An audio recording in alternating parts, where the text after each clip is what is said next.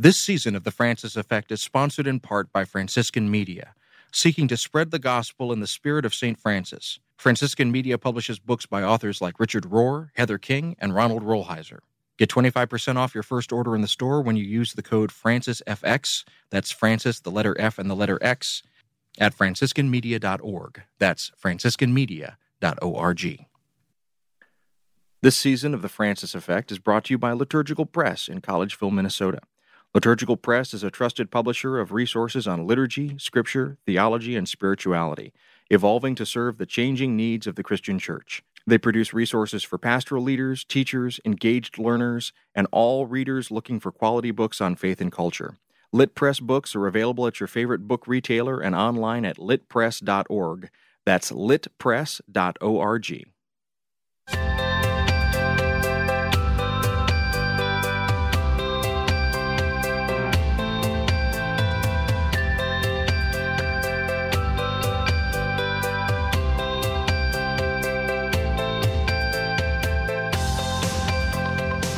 Hello and welcome to the Francis Effect Podcast. My name is David Dault. I host a radio show called Things Not Seen about culture and faith, and I'm an assistant professor of Christian spirituality at the Institute of Pastoral Studies at Loyola University Chicago. I'm here with my friends Heidi Schlumpf and Father Dan Horan.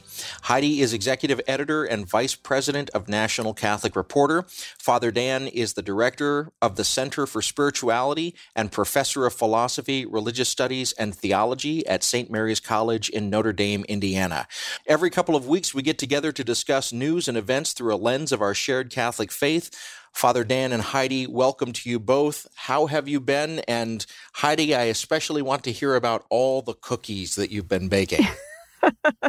well, happy third week of Advent to all of our listeners out there. We the Christmas preparations are continuing, at least in our household. We have our tree up, the Christmas letters have been printed, and this past weekend I got together with a number of our relatives, my mom, my sister, my nephews, uh, wife and my niece, and we baked over a thousand, maybe close to 2,000 cookies, which we then divide up among us, and we share a lot of them with our neighbors. So don't worry, I won't be eating all those cookies. but uh, Christmas is, feels like it's coming so soon because the way the calendar and the school year is this year, my kids are done with school this Friday, and so I'll be taking off for two weeks myself at the end of the year. So lot, it's a busy, crazy week, but lots of great holiday preparations. How are your holiday preparations going, Dan? I feel very similar to you about the calendar business. It is um, just been moving at neck break speed around here. It's the end. It's it's always a crazy time of year, of course, an end of an academic semester, the holidays quickly approaching, the sun setting so early in the afternoon, feeling like we're in uh, eternal darkness here. And on top of that, it also coincides with a lot of quarterly meetings. So board of trustees meetings and travel around that these days, which is generally very good to see colleagues and to see friends. Hosted some uh, a planning committee for a conference that we're going to host here at St. Mary's in a, in a couple years, and that was wonderful. So all good things, very busy things. Haven't thought that much about Christmas, but I, I you know woke up on Sunday and went to the the mother church here for the Sisters of the Holy Cross, uh, the Church of Loretto, and was reminded, oh my gosh, it's Rejoice Sunday already. It's Gaudete, and lighting that pink candle, and so it's a whirlwind. So I, to be honest with you, I am I'm not yet into the the Christmas uh, spirit. I I feel uh, on one hand bad about not fully embracing Advent, but I I feel like every year, and, and maybe David, you could remember back many years of, of our recording this podcast around this time of year. I feel like that's always a thing, and uh, regular listeners will know that I, I, basically have tried to make peace with that reality and to really embrace the O antiphon. So beginning December 17th, for that last week, that's when I lean heavy into what remains of Advent and, and hopeful anticipation. And then, of course, Christmas, things get to slow down a little bit. I'm, I'm going to, I'm planning to be back with my family in New York. I'm um, looking forward to that for Christmas, especially after last year where we didn't get together. Everybody was, Christmas was on Zoom. So praying that people stay healthy and well and continue to get vaccinated and boosted. And, you know, that's that. David, what's going on in your neck of the woods? So, folks may recall that I'm not always the most kind of Charles Dickensy when it comes to Christmas.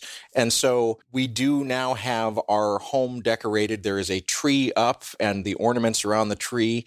And I, I absented myself for part of that process for complex reasons, but I'm very happy that the tree is up. I'm happy that the lights are up. I do enjoy that stuff once it's there. It's the process of getting it there that sometimes can push some buttons for me due to some old stuff. But I'm really enjoying watching my kids enjoy all of this. And as I've mentioned before, my wife's parents live nearby. And so we've had two households of Christmas cheer going on. And so that's all been a lot of fun. But the year end for me, much like you all have been saying, is a very hectic time. And it's not just wrapping up the ends of a semester but because I also do a lot of audio work, it's also prepping everything for next year. So part of my Christmas and Advent celebrations include buying new external hard drives and formatting them and getting them all ready with the various projects that will be happening and updating editorial calendars for 2022 and getting everything ready to go for that. So I actually find that stuff really enjoyable. So I've been enjoying this time of the year. For me, it's the most wonderful time of the year because I'm an organization freak. But on that front, I mean, you know, the family is really driving the Christmas and Advent celebrations, and I'm enjoying being along for the ride. I'll just say too, one weird I, I would consider it weird for me personally because prior to this December, I used to find those radio stations in, in every kind of local uh, jurisdiction that play Christmas music 24 hours a day beginning on Thanksgiving terrible and annoying. But for some reason, maybe I'm like the Grinch who's grown a heart or something like this, or, or, uh, maybe it's the pandemic has shocked me into some sort of weird Mariah Carey induced sentimentalism. But I find myself now as I'm in the car listening to that channel and in actually enjoying it. It's very weird. I don't know. I don't understand it, but I'm rolling with it. So, Dan, maybe your heart is growing, but let me just correct you. They don't start after Thanksgiving. The Christmas stations start the first week of November. Oh my gosh! Oh, and well, we I'm don't, glad I didn't discover it then. We don't listen to it in our house, but in the car, I've been listening to a lot of repeated Christmas carols on that station as well. Hey, I was also down in your neck of the woods, David, on Friday night and your old stomping ground, Dan, uh, at Catholic Theological Union for the launch of Michael O'Loughlin's book on the Catholic Church's ministry to people with HIV and AIDS. So that was a fun event on Friday night. And I just shout out to all the folks I saw there. I'm, I think a couple uh, Francis Effect listeners as well as other NCR fans too. So it was nice to see all the folks there. Even Cardinal Cupich so, showed up for the book launch. Well, and I'm going to be interviewing Michael O'Loughlin for Things Not Seen coming up in, I believe it's in about a week. I'm going to interview him, and then it'll be right after the first of the year that that interview goes live. So, uh, listeners, please be looking out for that as well. He's been on the show before, and we had a really wonderful conversation about his podcast. And this book is an extension and a deepening of those stories that he was telling in the podcast. So I'm excited to get a chance to sit down with him again and hear about how the reporting has grown with this project because it was incredibly powerful in terms of going deeper into these stories. It's a very important set of stories to tell. Coming up on the show today, we are going to be dealing with three topics. We're going to be talking about the canonization process for Dorothy Day, the founder of the Catholic Worker Movement. We're going to be talking about some recent events regarding New Ways Ministry, and we're going to be doing a year end wrap up in our third segment. So, all that's ahead, so please stay with us. You're listening to The Francis Effect. We'll be back in just a moment.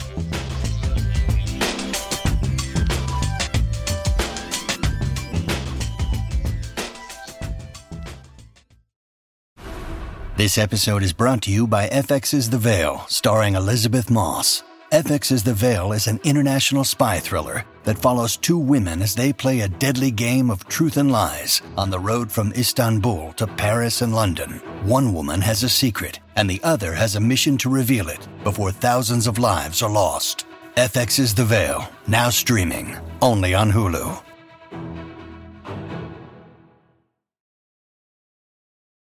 Look, Bumble knows you're exhausted by dating.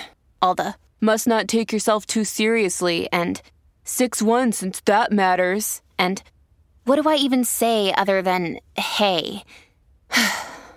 well, that's why they're introducing an all new Bumble with exciting features to make compatibility easier, starting the chat better, and dating safer. They've changed, so you don't have to. Download the new Bumble now.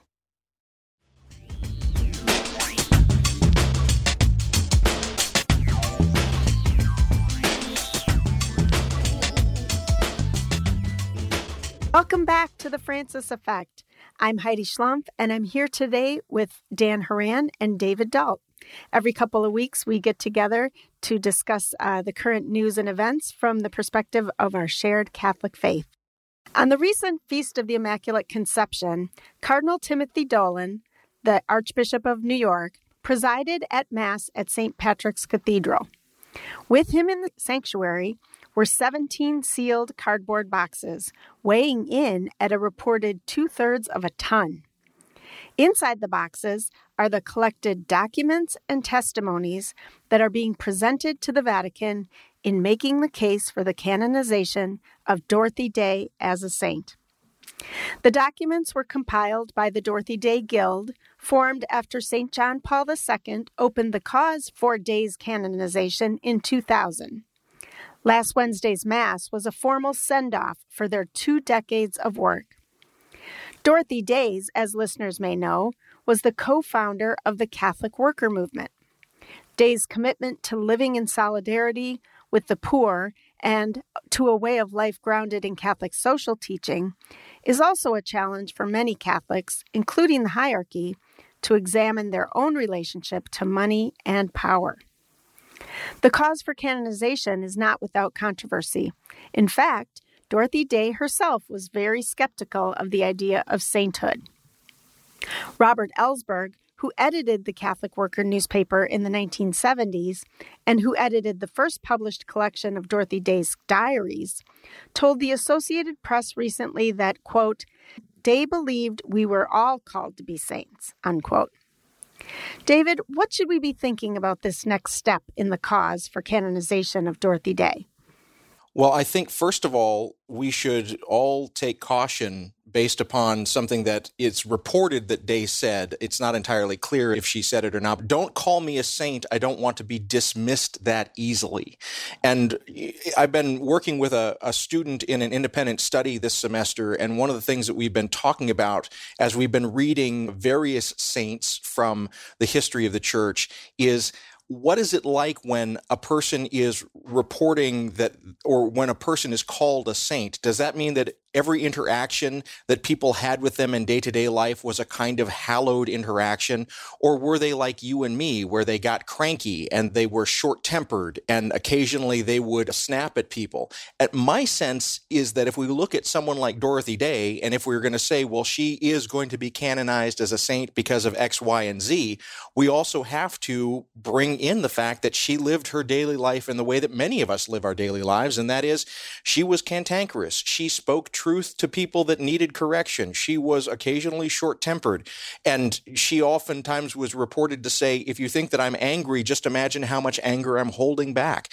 I actually love that about Dorothy Day. And it actually makes me feel a lot more comfortable about the other saints that I interact with and think about in my kind of day to day liturgical life because I very much like the idea that saints are not some kind of holy, hallowed people with glowing halos all the time, but rather that they are everyday people and that something in their lives was pointed towards God in a peculiar way that brings the rest of us closer to God. But that's my beginning take. I'd love to hear what you all think.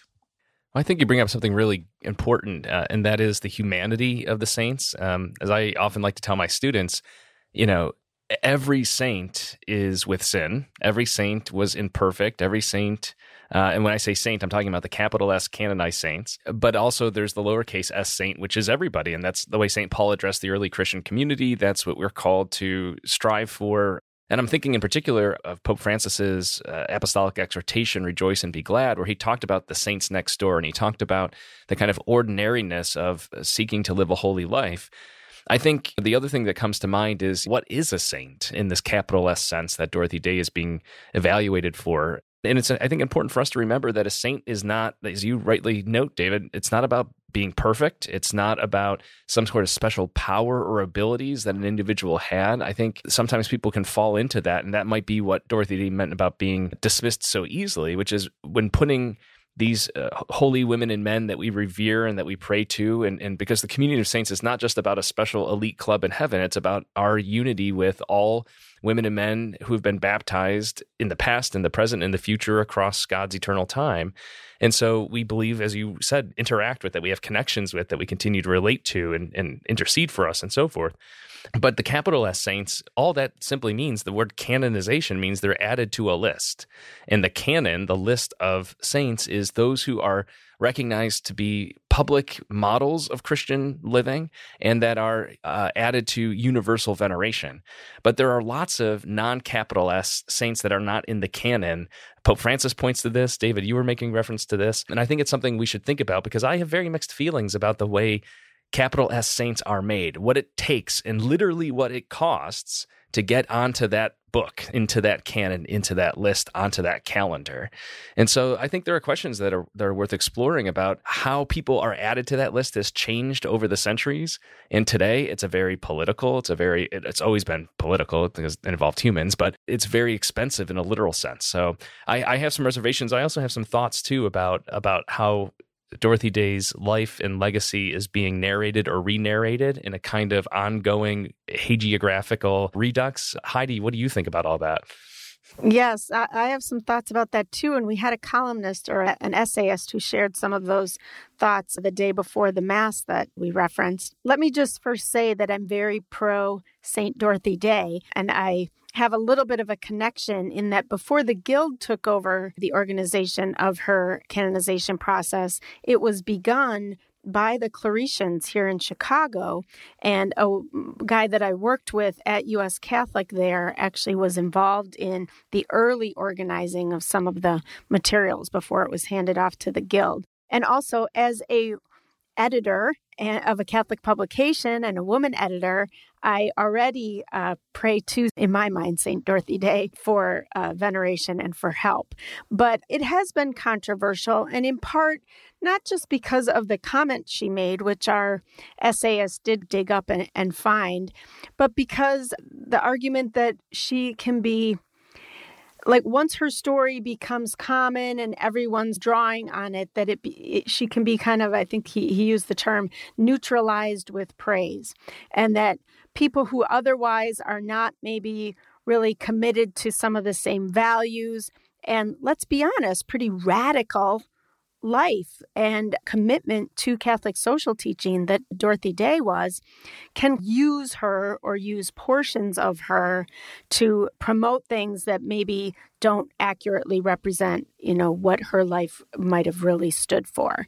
So i you know he used some examples and i can share this uh, link with our readers to this essay but use some examples from the hierarchy of people who are holding her up who otherwise are not maybe committed to some of the real radical hospitality and social justice that she was.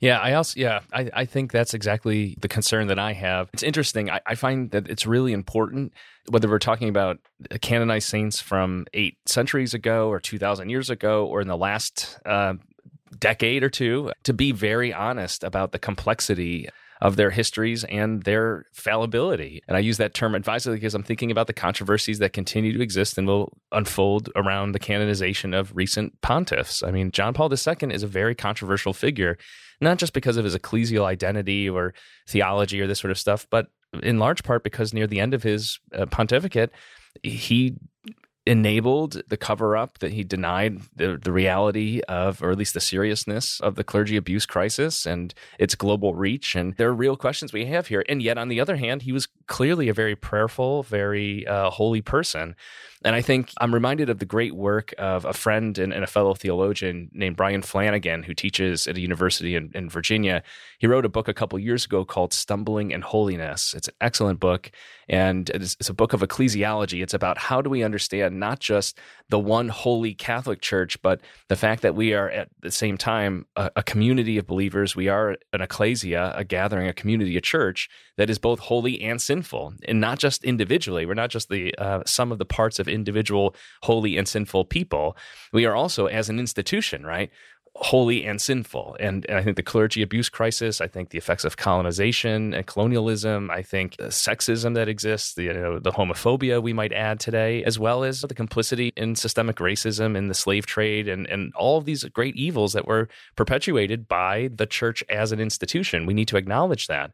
And so I, I think I, I don't want to shy away from, uh, and it's not to kind of drag down. People might hear this, and, and, and I, we can name this about anyone. I'm fond of going back to the historical sources around Francis of Assisi and showing that those who lived with him, those early chronicles, those who have the early sort of personal anecdotal narratives, who you know were in the room where it happened, as it were, don't always tell favorable things. Francis made mistakes. He sinned. But the question is, what does one do in their imperfection? You know, do you do you seek reconciliation? Is there conversion? Is there an openness to God's spirit in changing your life and calling you to something or not? I think to me that's holiness too. And it's rooted, as St. Paul says, right? What, what's the line? Where sin abounds, grace abounds all the more, or something to that effect? Well, and I, I just to build off of that, Dan, one of the things that I have mixed feelings about is some of the ways, as we've been saying, that Dorothy Day has been characterized Cardinal Dolan, in his remarks from the Feast of the Immaculate Conception at the Mass, he highlighted some of the ways in which Dorothy Day was a dissolute person. You know, she had a child out of wedlock, those kinds of things. I'm intrigued by presenting that aspect of Dorothy Day in the context of canonization, in part because, again, this semester I've been reading, among others, St. Therese of Lisieux or St. Therese of the Little Flower. And in reading her her story of a soul she was so eager to be considered a saint and so that was all that she was working towards and she was trying to model her entire life towards being a saint. In complete contrast to Dorothy Day who by all accounts was trying to do not the opposite but just wasn't interested in that as an end and a goal. And what I, as impressive and as important as St. Therese of Lisieux is for my own personal spirituality, I actually find the earthiness of Dorothy Day to be refreshing. I find the reassurance that a person can be considered for sainthood even though they live a life pretty much like the rest of us live. That to me is actually a more powerful witness in some ways than a person who tries to live a kind of narrow walk of holiness at every moment. Yeah, and this whole idea of whether to accept somebody into the official canon or not, and whether it requires medical miracles and it involves this like boxes and boxes of materials that must be gone through to examine and judge someone's whole life. I mean, I understand the reason for the process, but it is also interesting in contemporary times how different it is. So there's a lot more saved materials, whether they're written or even as we get closer to current times, whether we have video and audio of people when they were alive, a lot is known about Day's life because she wrote, she was a writer and wrote memoirs. I saw someone commenting on social media that while they admired Dorothy Day, they didn't think she could be a saint because she wasn't always what some people might consider a great parent or mother. And I know her personal life was explored in that book that her granddaughter wrote a couple years ago, The World Will Be Saved by Beauty. And I just wonder, like, contemporary women, a 20th century woman, what how will she be judged for sainthood in a way that maybe Saint Francis back in, going back farther and being a man in a religious order wouldn't be. But that said, it's an imperfect process. And I do know how important saints have been throughout my life, both the official ones and the unofficial ones in terms of providing a model for me on how to strive to at least live parts of my life even if I wouldn't necessarily, you know, be the same kind of mother that she was. And I think you also highlight something that goes back to this concern we were sharing earlier uh, that I was talking about this kind of hagiographical retelling of her life by definition, hagiography follows certain patterns. And so if you go back and look in the history of Christian spirituality and you look at the ways that the stories of the saints have been developed, going back to really early times like the second century, there's usually benchmarks that appear over and over again, such that you get this kind of trope or stereotype of what a holy person looks like. And there's certain, obvious, you know, you made reference to the role of gender, which is so important. There's certain kind of tropes for male saints and certain kind of characteristics for female saints. And we hear that playing out on social media, as you said today, where what are the tropes, the expectations that modern people have whether they're fair or not, a fair question to engage about what constitutes what do we imagine when we think of as saints. I think there's something to be said about representation as well, and that I just don't want Dorothy Day to be whitewashed. She was not always a great mother. She was not always a great person to live with. She was not always a great boss. She not she was not always famously much like Mother Teresa of Calcutta, who was not an easy person to live with famously. She was very hard to deal with. So was Francis of Assisi, so was Clare. Clare was not we have these tame, you know, watered down versions of saints that that arise from our trying to box them into these hagiographical kind of contours. I, I think there's something to be said about Dorothy Day possibly breaking that mold in a good way. But I also think there are others. As a friar, I and this is a brother friar from my own province. Mychal Judge raises similar questions for a lot of people. He is already venerated as Dorothy Day has. I mean, we're talking about two New Yorkers in this case, but but there are lots of questions about are there value? Is there value in him being added to the canon, capital S Saint? Somebody that I, I know very well in terms of scholarship and research. And I spend a lot of time thinking about and reading and, and learning about is, is Thomas Merton. He's another person who is undoubtedly an incredibly holy person, a prayerful person, and somebody who has led to the conversion and the growth spiritually and otherwise in terms of social activism and all kinds of things. Many, many, many people over decades. But here's a question what are the pros and cons of trying to pursue that capital S sainthood being added to the list. So I don't know. On the one hand, it's a done deal in that it's not a hypothetical at Dorothy Day. The process is un- is unfolding, and so we'll see how it goes. I just hope in the process along the way we don't lose what we might say is like the historical or the real Dorothy Day for the, the hagiographical Dorothy Day. Well, we asked Dorothy Day, please be praying for us and for all of our listeners as we move in from Advent to Christmas. And we will certainly be looking back at this issue as the process of canonization continues to unfold. But for right now, we're going to leave the conversation there. You're listening to The Francis Effect. We'll be back in just a moment.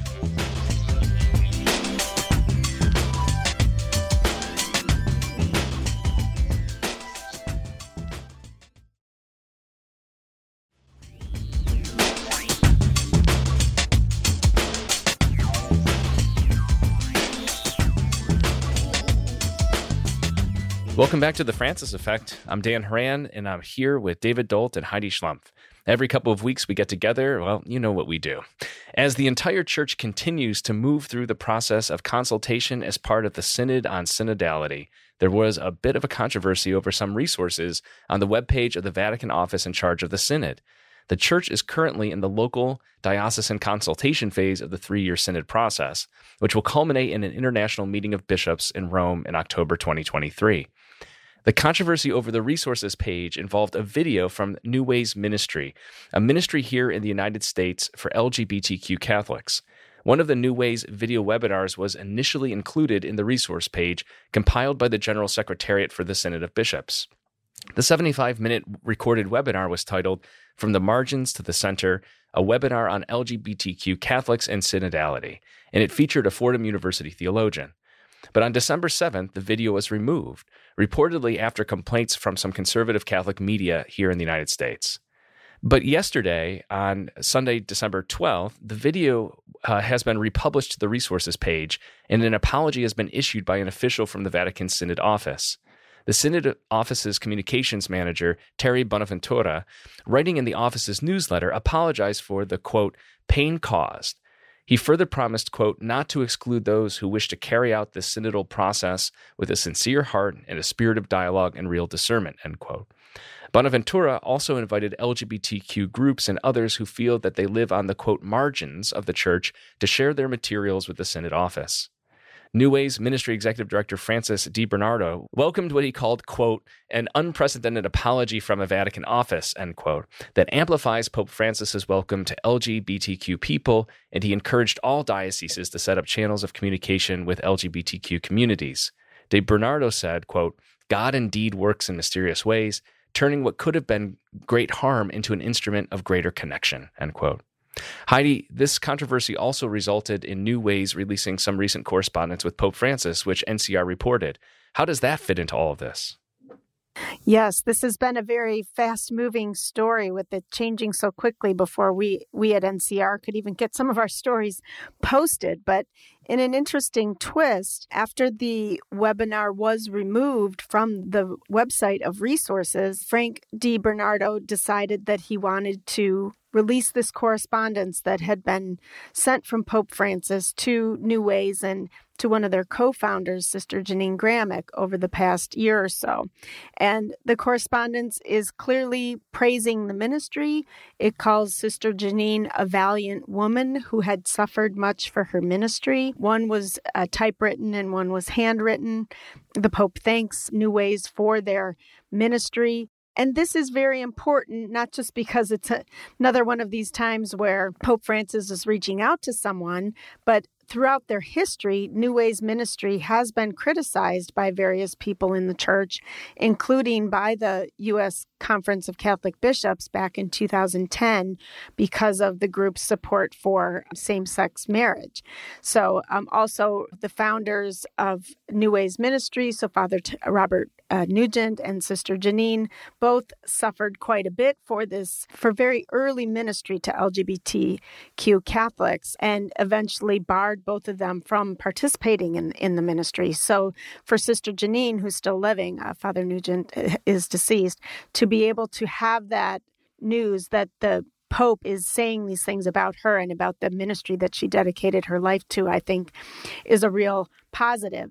And then to have latest wrinkle that happened uh, just yesterday as we're recording that there's an apology from the communications person at the secretariat in the Vatican and the video is now reposted and really for the New Ways ministry folks to say wow, after all that craziness last week to end up in this place and it really reaffirms the importance of all voices being heard during the synod. So in the end, it turns out to be kind of a plus, but it was a little bit of a crazy path there.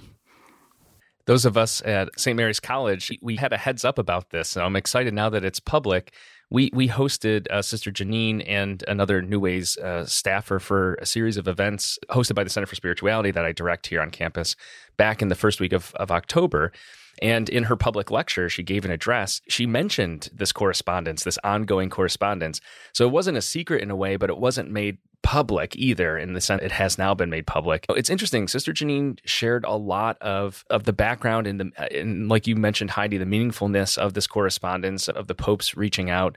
And I think that the tenor of the apology as well from the Vatican official, I think reflects exactly um, the right tone. It's weird because usually ecclesial offices tend to make controversies worse. At least that's how we're used to it on this side of the Atlantic. But I think, you know, it's important too. Uh, the reason I bring up Sister Jeannine's presentation here at St. Mary's is because I think there were a number of people, including some who attended the lecture, who were c- concerned in light of some of the pushback that New Ways Ministry and Sister Jeannine herself has received over the years for her real pioneering ministry.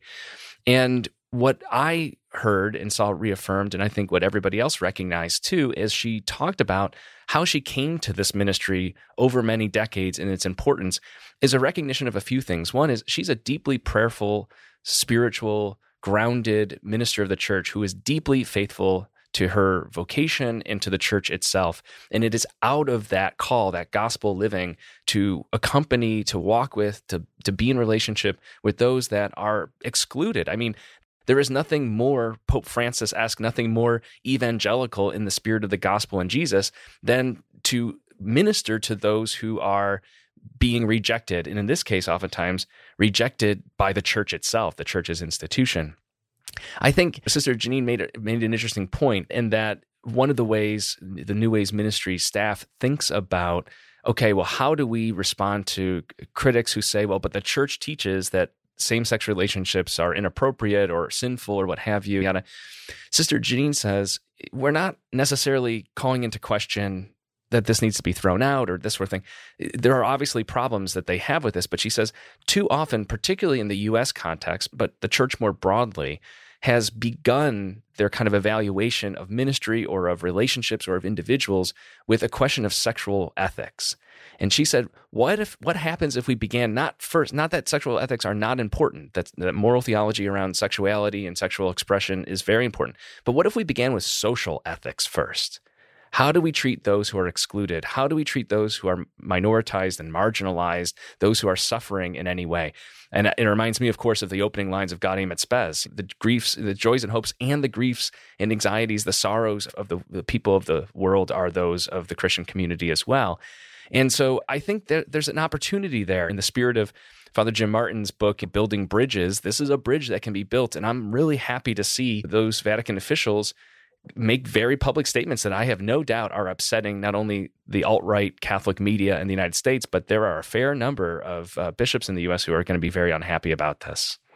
Well, I want to add to what you've just said that one kind of shift from kind of moral theology or sexual ethics to social ethics, there's another piece that goes on here too, and, and we see this oftentimes in our institutions, and it's at the level of ontology, where people who purport to be speaking for the church will very casually make statements that make it sound as if people who are same sex attracted, lesbians, gays, or people who feel their gender is in some tension with the way that they're experiencing their bodies, that these people just can't exist that somehow they are ontologically incorrect or that they're ontologically dismissible, where a person is speaking from their heartfelt experience and someone will basically just wipe their hands and say, Nope, I'm not going to listen to that because God has said that it has to be this way.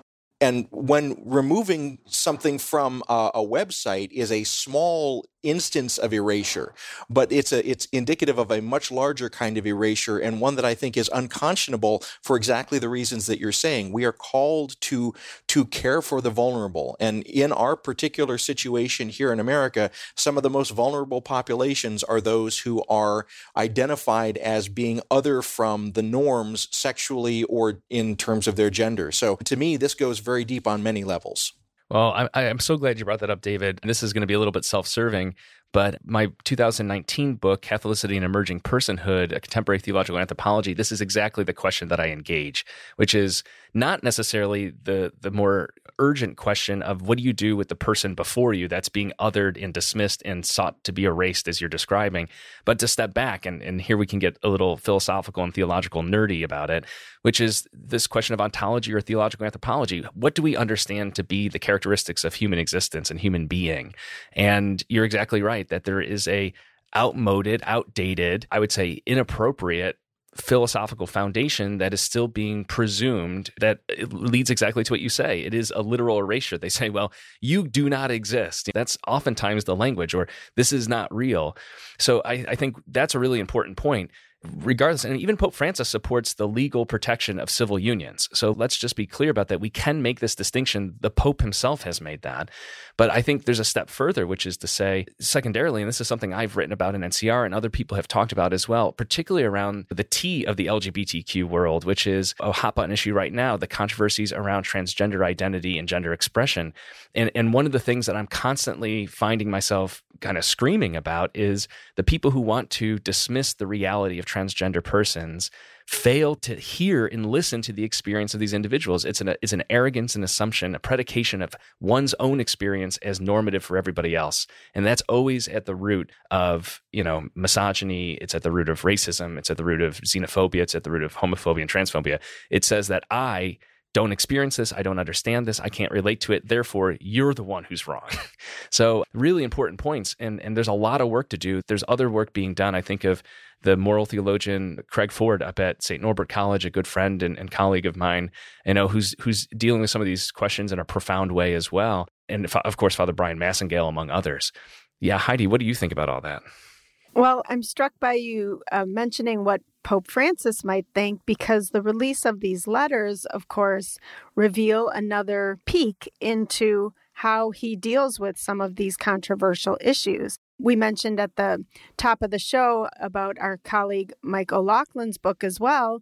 And he also received a letter from Pope Francis that was shared publicly in a New York Times essay in which the Pope praised the ministry of people who reached out to and ministered through the church to people with HIV and AIDS. And so both in those examples during the AIDS crisis in the 80s and 90s and continuing today, and as well as the ministry of New Ways Ministry, especially as it was founded by Sister Jeannine and Father Nugent, was to deal with the suffering people in front of them, to not talk about church teaching in the theoretical, and you don't see Pope Francis necessarily saying, I'm going to change church teaching on some of these issues, but you see him praising people who are ministering to actual people and human beings who are suffering or hurting or feeling excluded or, or whatever the case may be. And so you mentioned about the letters, and I too had heard through the grapevine that this correspondence uh, from the Pope to New Ways Ministry existed. And I think some of these people are sometimes reluctant to release the correspondence and use it in some sort of way to advance an agenda. But yet, in this latest instance with the New Ways video on the Synod website, that had already started because somebody who saw that it had been tweeted like hey isn't this cool that this video is on the synod website? Then the next thing you know you have somebody from the united states complaining to the synod office and it getting pulled. So there was already somebody started with this sort of political playing with what is a very s- simple um, non controversial thing to put this thing about LGBTQ and synodality on their resources page when everyone agrees that LGBTQ Catholics should also be part of the discussions for the synod because everyone is supposed to be involved in the synod. So it's a small story, but it has a lot of implications. It gives us some insight into Pope Francis. It puts some context around these decades of ministry to people and to LGBTQ people and gives me a little bit of hope quite honestly, that maybe there is some movement on this. I know there are people who would see it differently, but for those of us that support our LGBTQ brothers and sisters, I think it gives me a little bit of hope. Well, I think Pope Francis, both what's revealed in the correspondence, what we've known, remember in 2015 during his visit to the United States, the, the, at the time, Archbishop Vigano created this scene with the, the clerk from Kentucky who wanted to deny same sex registrations for marriage in the state. And Pope Francis was basically being used as a tool. And then the Vatican released images and, and confirmed that Pope Francis had met with a former student of his who is um, a man who's married to another man who lives in the U.S. now. And Pope Francis continues to be good friends with him and in communication with him. I, I, think one of the lessons here and, and, what we see is a model for pastoral encounter. And it goes back to that second point, you know, I was mentioning a moment ago, and that Sister um, Jeannine talks about, which is a lot of these bishops, they just they don't know that they know gay or or trans people. And I think they're afraid to do that because because meeting another is transformative. It's not theoretical, it's not abstract anymore. And so it's easier to rest in stereotype and make judgments and denunciations and, and commit erasure, as David was saying earlier. And so I, I, think Sister Jeannine has talked about the many times over the decades, oftentimes very quietly, very privately, very discreetly. She has facilitated encounters where certain archbishops or maybe more conservative bishops just listen. And that's isn't that as you said heidi the whole point of synodality is that we walk with one another we listen to each other and that is really what i think is most threatening and causes the most fear among those who who don't want to acknowledge the reality or the complexity of human identity and existence in the world and what god might be calling us to which is a deeper understanding of who we are and who god is it's a lot easier to keep everybody in pre-made boxes and stereotypes and that that conform to the to, to my own comfort, perhaps. But I think Pope Francis models, hey, let's listen to one another, especially those whose experiences are different. But I do believe a lot of people, it's willful ignorance. I don't want to know is is what what we see played too often. Well, we know that you listeners definitely do want to know, and we're glad that you're with us on this journey. We will certainly be coming back to these questions uh, in the new year, but for right now, we're going to leave the conversation here. You're listening to The Francis Effect. We'll be back in just a moment.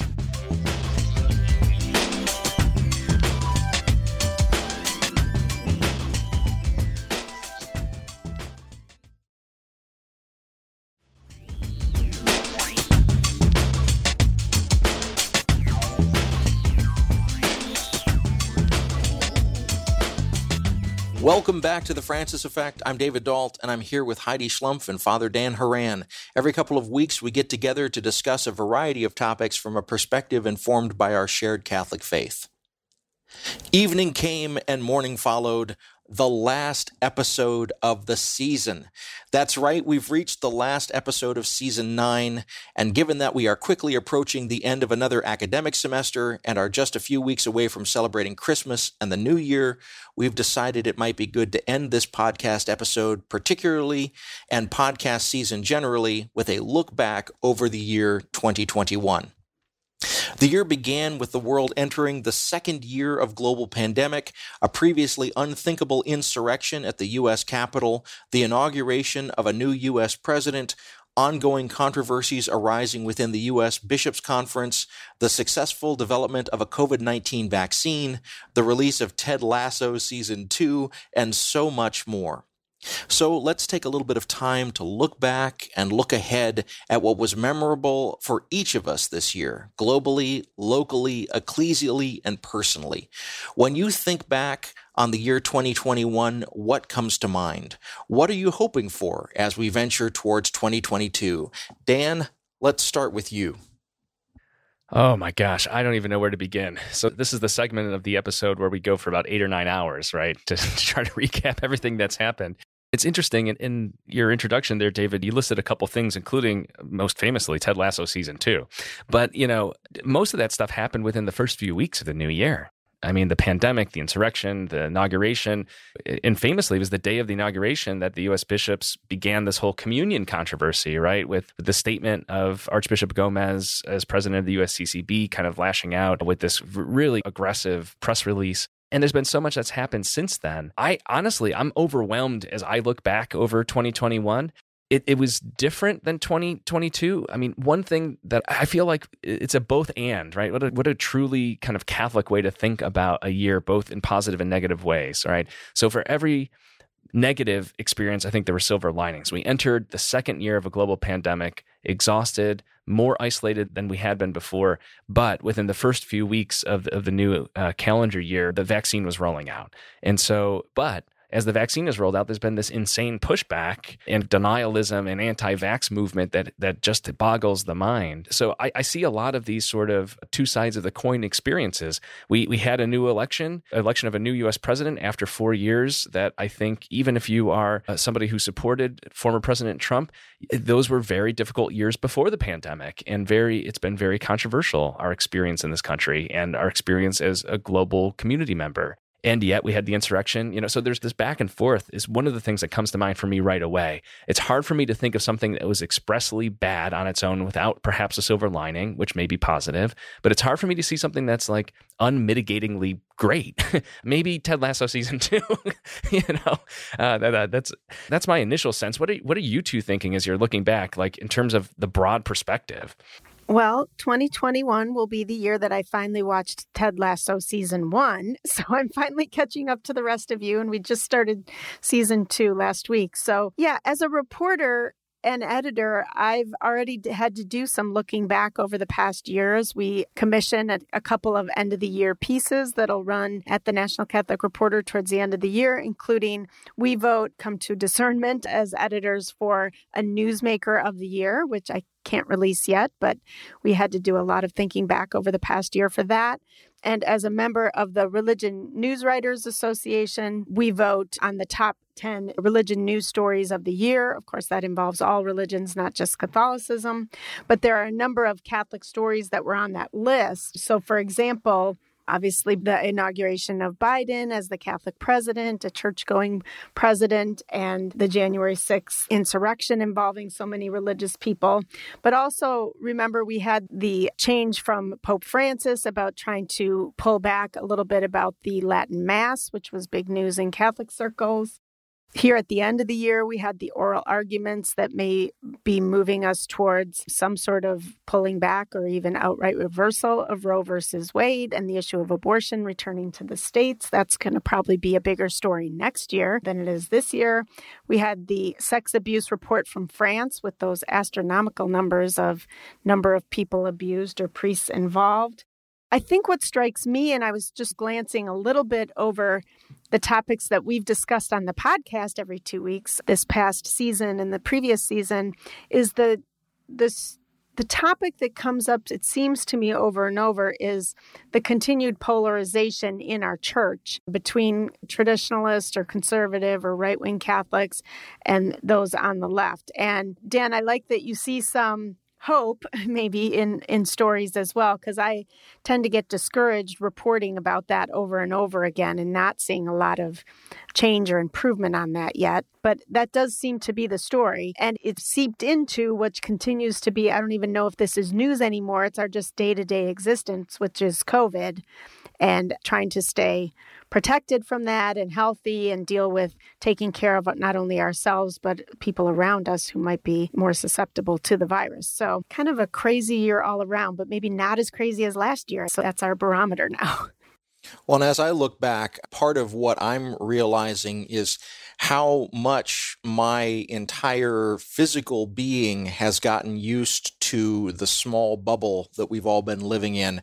And I say that because now that my kids are both fully vaccinated and my wife and I are not only vaccinated but also boosted, I've begun to venture back out into face to face events and meetings. And so, for example, a couple of weeks ago, I had my first on campus event. You know, it was a, it was a distanced, masked meeting of several faculty members talking about some structural issues in the department where I teach. It was an excellent meeting, time well spent, but it took me physically two days to recover from that. I like came home and was a zombie the next day. And then even going into the weekend, just was still feeling the kind of hangover effects of being social. And so that's one thing that I'm carrying forward into 2022 is my body is different than it used to be with regards to how I can weather social activities and how I can move in social spaces. So I think that my reentry into the world is going to be slower than maybe I had hoped because in good Ignatian fashion, I'm trying to pay real attention to that data. So that's one thing that I'm carrying from 2021 into 2022. The other thing that I'm carrying is uh, strangely kind of a narrative piece, and that is those that follow me on Twitter know that me and the people that I converse with a lot on Twitter really got distracted a few months ago by a mini series on Netflix called Midnight Mass. And I have not actually had a piece of media or a piece of popular culture spur the kinds of conversations, deep theological reflections, and real kind of honest soul searching that this particular piece of art did. So I'm incredibly thankful for that because it made me think about and talk differently to some of the people that I'm relating to on social media. And it made me realize that at least right now, Twitter for me is a good place to think and to have new ideas and to be surprised in new conversations. So that's something else that I'm carrying forward. I hope that 2022, I mean, on here on the the podcast, we've talked a little bit about things like Inside by Bo Burnham, and we've talked a little bit about Midnight Mass, but I'm hoping that 2022 has more kind of evocative media pieces that make us think about these bigger questions of what it means right now to be a culture in flux and in flux not only around our health, but around our economy economy, around our religion, around all those pieces. And so those are some things that I'm carrying forward. I'm actually very thankful for that second piece. Midnight Mass kicked my butt in some really good ways, and I'm still thinking about it. I still haven't seen that. I've seen all the uh, talk about it, but yeah, maybe that's something for the Christmas break to put on my list, even though it's probably more of a Halloween than it is a Christmas. Strangely, though, it's got Easter overtones too, so it's a multi holiday kind of uh, footprint that it has. How about personally? So we've touched on this a little bit. Heidi, especially, you gave us a roundup of some of the top religion stories, many of which we've discussed during the season throughout the fall. I mean, are there things that are, are memorable, notable for you uh, as a family, as an individual, professionally, personally, as you look back in 2021? Yeah, so in 2021, we were able to get out and spend more time with our family and friends. So my kids are a little bit older than yours, David, so they were able to get vaccinated back in June. So that's been part of the memory too of being able to get back together and see folks more than the previous year and a half. It does all start to be a blur. My kids are moving into being teenagers. They're involved in extracurriculars now. We're looking at high school applications. And so I'm really starting to feel the craziness of being a working parent and things at, at NCR just don't ever seem to slow down. So I, I nothing is sticking out at, with me specifically, except to just know that I'm very grateful that my family and most of our friends have good health and we're still able to be spending time with them. What about you, David? Anything personally that you're remembering from the year? So, again, I think having more reliance on a, a, cloud of witnesses. And what I mean by that is the people that are not necessarily in my immediate physical space. And I'm very thankful for my family, the four of us, plus my two parents in law that live nearby. That has been an amazing kind of resource for me. And we've been really growing as a family and an extended family during this time, which I'm incredibly grateful for. We've done a lot of work on how to get along, which is really pleasant. But I have also found myself reaching out a lot to people on social media and really making deepened connections there. And I've been really pleasantly surprised and we've talked about this a little bit on the show before where you know I kind of wear some of my struggles on my sleeve and I've talked about it here on on the podcast but also there are times when I turn outward to social media and I say I'm having a rough day. Can you pray about this? or I'm I, I kind of lead with something that is an invitation to others to step in and, and give support. And what I've found is that there's an incredible community out there of very supportive people and I think sometimes social media gets a bad rap, but I have found it to be just an incredible space for connection, for deep thinking, and for kind of soul repair, if that's not too big a word to use. So I'm incredibly thankful for that as well. And I know that some of those people are also Francis Effect listeners. So just let me say, y'all rock. Thank you. I second that. You know, I'll say too, that two this has been what feels like a whirlwind to me. This 2021 could be a decade with all the stuff that's gone on. It did feel uh, it reminded me a bit of 2017, if you'll recall. You know, that began in the new year with the inauguration of Donald Trump. Right away, we had the Muslim ban, the protests, the women's march. There was a lot of stuff right from, and it just never stopped from that point onward. It's hard to imagine a non pandemic time when all this kind of stuff was happening. But 2021, so, so there's the global dimension. I think personally, too, you know, two really important things happened to me in my personal and ministerial life um, and professional life, which is I spent much of the summer in Rome as the theological advisor, the, the peritus to the Franciscan order for our general chapter and the election of a new minister general, it all being done in the context of a, a COVID 19 bubble, a tested, vaccinated bubble that brought together 140 friars from every part of the world. And it was famously the first such international gathering in the church since the pandemic began. And so, so that was pretty significant. While I was there, we were supposed to have a, an audience with the Holy Father, but again, people will recall that he was in the hospital for uh, several days undergoing surgery. So that was a real bummer, but it was also interesting to be in, in the city at the same time. And then shortly thereafter, I moved institutions and started this new position as a faculty member here at St. Mary's and as the director of the Center for Spirituality. And it has been just absolutely wonderful. It's been great to be here the South Bend community is is unique. Heidi would know as a domer herself, but there's something special about this place, the Tri Campus community in particular, and St. Mary's College especially, and uh, the Center for Spirituality. We're doing lots of exciting things. So, so I'm really grateful for that. But I'm also looking forward to, maybe this is a good way for us to reflect a little bit on what we're hoping when we come back for season 10 and it's 2022. What are we hoping that looks like? Well, I can say one thing I'm hoping for in 22 is to get back into doing some work travel because even though I know for you, Dan, you've gotten back into that, starting with Rome and some other trips, I have not done much with work travel. And it really is hard not being out there uh, connecting with folks like you, David. I connect with a lot of people virtually, not only through social media, but through uh, various types of Zoom meetings. And I've done some talks that have been virtual. But I really um, get a lot of energy from being out and meeting folks in person and connecting and networking with people. So I hope that starts up soon. I have a couple things on my calendar already for spring, and I hope that the virus cooperates so that those things can go forward. And I don't know, I don't make predictions, but it would be nice if we had some good news in the new year on some of the things that have been bad news in the past. I particularly continue to be concerned for our democratic institutions here in this country and the way they're being chipped away at. It's easy to get numb to some of the things that are happening or to get used to it. And I think it's something that I'm going to um, bring some more editorial attention to in the new year. What about you, David? Well, I'm looking forward to the chance to maybe travel again. I think that I've mentioned here on the program that out in Anaheim at the LA Religious Education Congress, I really enjoy going to that event but also there's a little place near the hotel where I stay every year where I get breakfast burritos. And I've been having a physical craving for those breakfast burritos for several months now. So I'm looking forward to getting back to Anaheim and getting a chance to enjoy and indulge in that. And also, just as you said, Heidi, the chance to actually get out and interact with people. You know, a lot of what I do in my audio work is to travel for clients and to be in various situations recording important and kind of key voices in the social justice justice movement, particularly some of those voices that are starting to go up in years. Uh, some of the work that I did before the pandemic was getting a chance to record people like Ruby Sales and other sort of luminaries of the social justice and uh, civil rights movements. I'm looking forward to the chance to get out and do more of that kind of work because I think that kind of preservation of voices is incredibly important.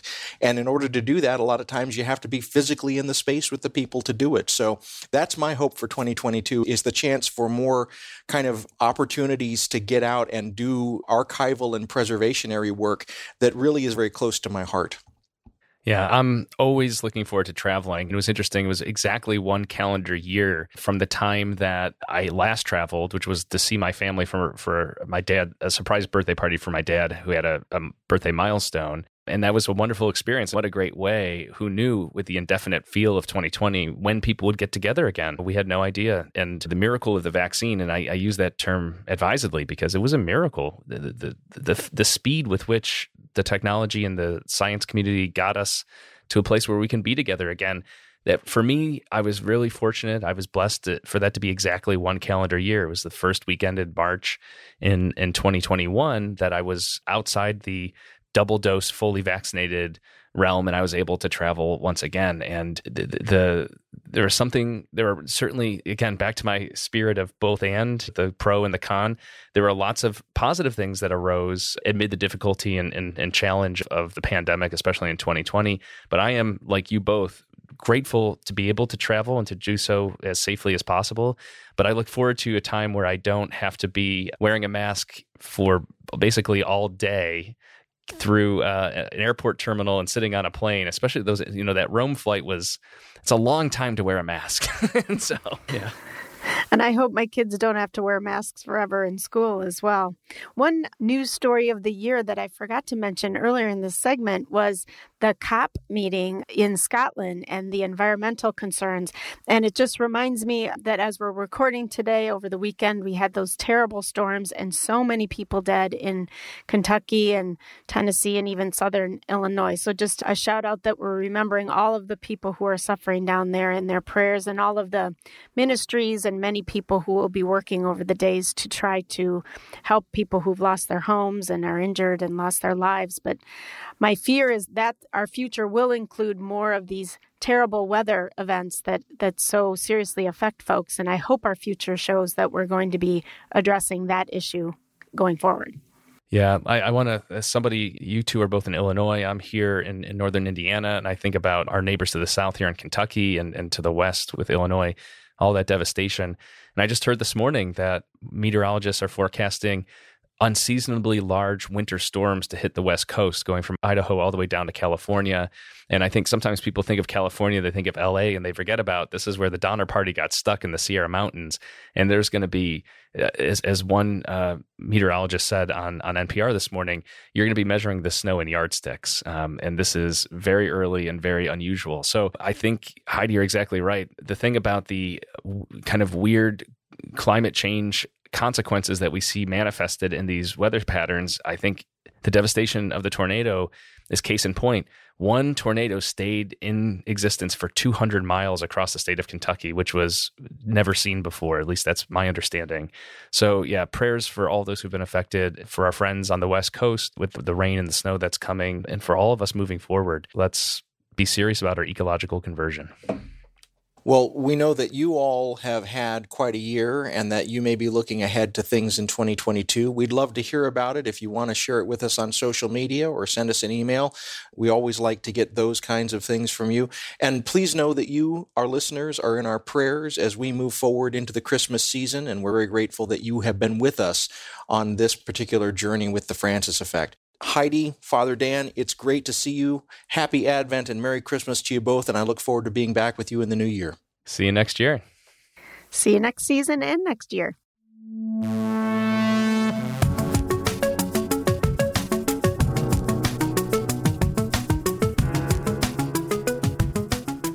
Francis Effect is produced by Sandberg Media LLC and is recorded remotely in Chicago, Illinois and South Bend, Indiana. It's edited by me at the William Adams Studios in Hyde Park on Chicago's beautiful South Side. The opinions of this program are our own and do not reflect the positions of any organizations with which we may be affiliated. We want to give a shout out to the Salt and Light Catholic Media Foundation. They are not affiliated with our program, but they did give us their kind permission to use the name The Francis Effect, and we appreciate it very much. Please check out their good work at slmedia.org. This show is made possible in part by our Patreon supporters, and if you'd like to join them, please go to patreon.com slash francisfxpod. We appreciate it very much. Please follow us on Twitter and Facebook. Both of those are at francisfxpod, and our website is also francisfxpod.com. Please tell your friends about the show, and if you're here for the first time, we have seasons and seasons of episodes that you can go back to and listen to for your heart's content. We're so glad that you're here. Heidi and Father Daniel and I will be back in about two weeks. We're looking forward to being with you then. Thank you again for listening.